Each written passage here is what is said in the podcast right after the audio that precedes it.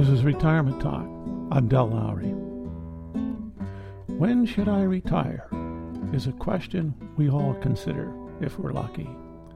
I wrote about this topic in the very first podcast of Retirement Talk. It seemed fitting. That was over 10 years ago. I'm wondering if my thinking may have changed. I hope I've learned something during this period. Long ago, my friend Glenn died at age 39. Brain tumor. He never had to consider the question of when he should retire. That can happen to anyone. Death is an equal opportunity employer. It can come very unexpectedly. I read a book one time on dying, and it said that no matter how you think you're going to die, you will most probably die from something else at some other time. It's hard to predict. That's one of the factors that make choosing when to retire so difficult. If we knew when life would end, within a week or a few months or a few short years, it would simplify the decision. If we knew, but we don't, and that makes all the difference. Some good friends of ours just retired three years ago. He wanted to quit work because it was just so draining and it started to become boring. He was a teacher of English, and the hours spent reading papers and doing a thorough job was becoming too demanding. Life was filled with stress.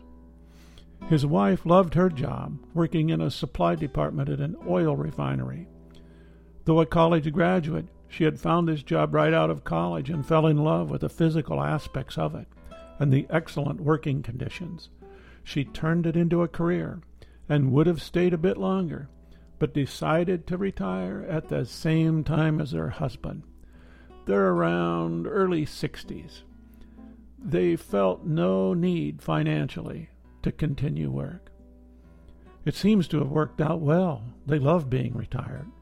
Last week they had us over for lunch, and they talked of their love of being spontaneous. They talked of taking a trip, driving, or flying perhaps, in the morning. They didn't know where. We left around 2 p.m., and about 7 that very evening we got an email from them. They were in Salem, Oregon, over 300 miles south of us. What have I learned over the past 10 years? is that there are a myriad of reasons to retire, just as there are many reasons to continue working. Each situation carries its own specifics. When my friend Glenn died at age 39, it raised a red flag for me. My father had died of a heart attack at age 52. I had reason to expect a similar fate. When the state of Alaska offered us an early retirement package in the late 80s, we took it. I had taught philosophy for almost 20 years. It made me very conscious of the importance of time in consideration of what one did with one's life. We loved our jobs and our life in Alaska, but realized that our time was absolutely limited. I was 44, and Brenda was 41. We jumped ship. We got lucky. We didn't die early. We're now entering our 31st year of retirement. I can't hardly believe it.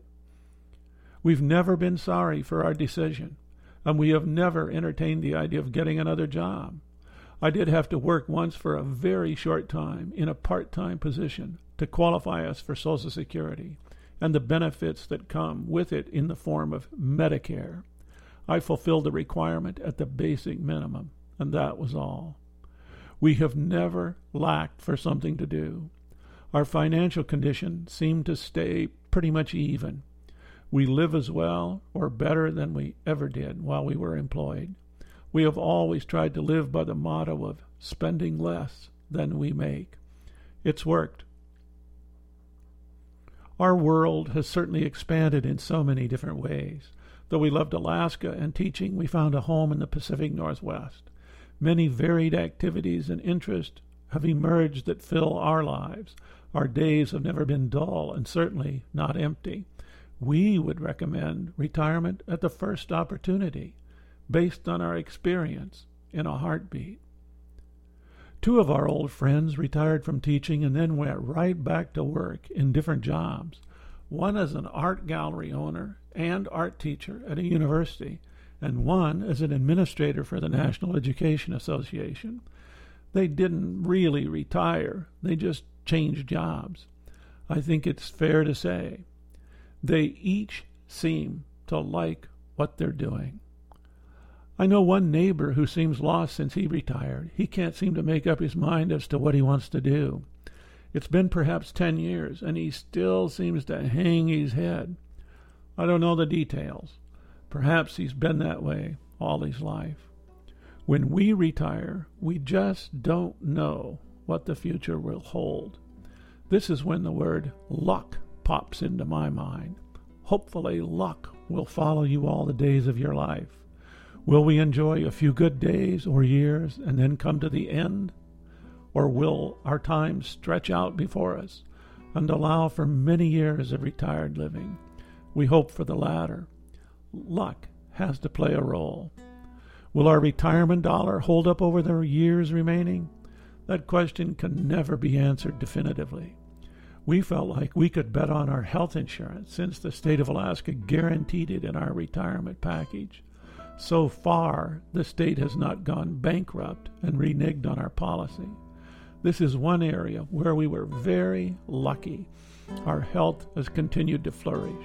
We find ourselves not only capable of getting around, but we can enjoy life most of the time, except for long flights. Those just drive me over the edge. Just the day an old acquaintance stopped by our coffee shop. She was divorced at 38, entered law school at 40, and at age 78 is still practicing law and loving it. She waved as she left our little table and laughingly said, I will never retire. All of these issues need to be considered when contemplating retirement. This is one of those times when we have to think for ourselves and act for ourselves. No one can do it for us. I gave this topic much more attention in earlier episodes of this program. You might want to listen to a few programs from 2007. They're more detailed and philosophical.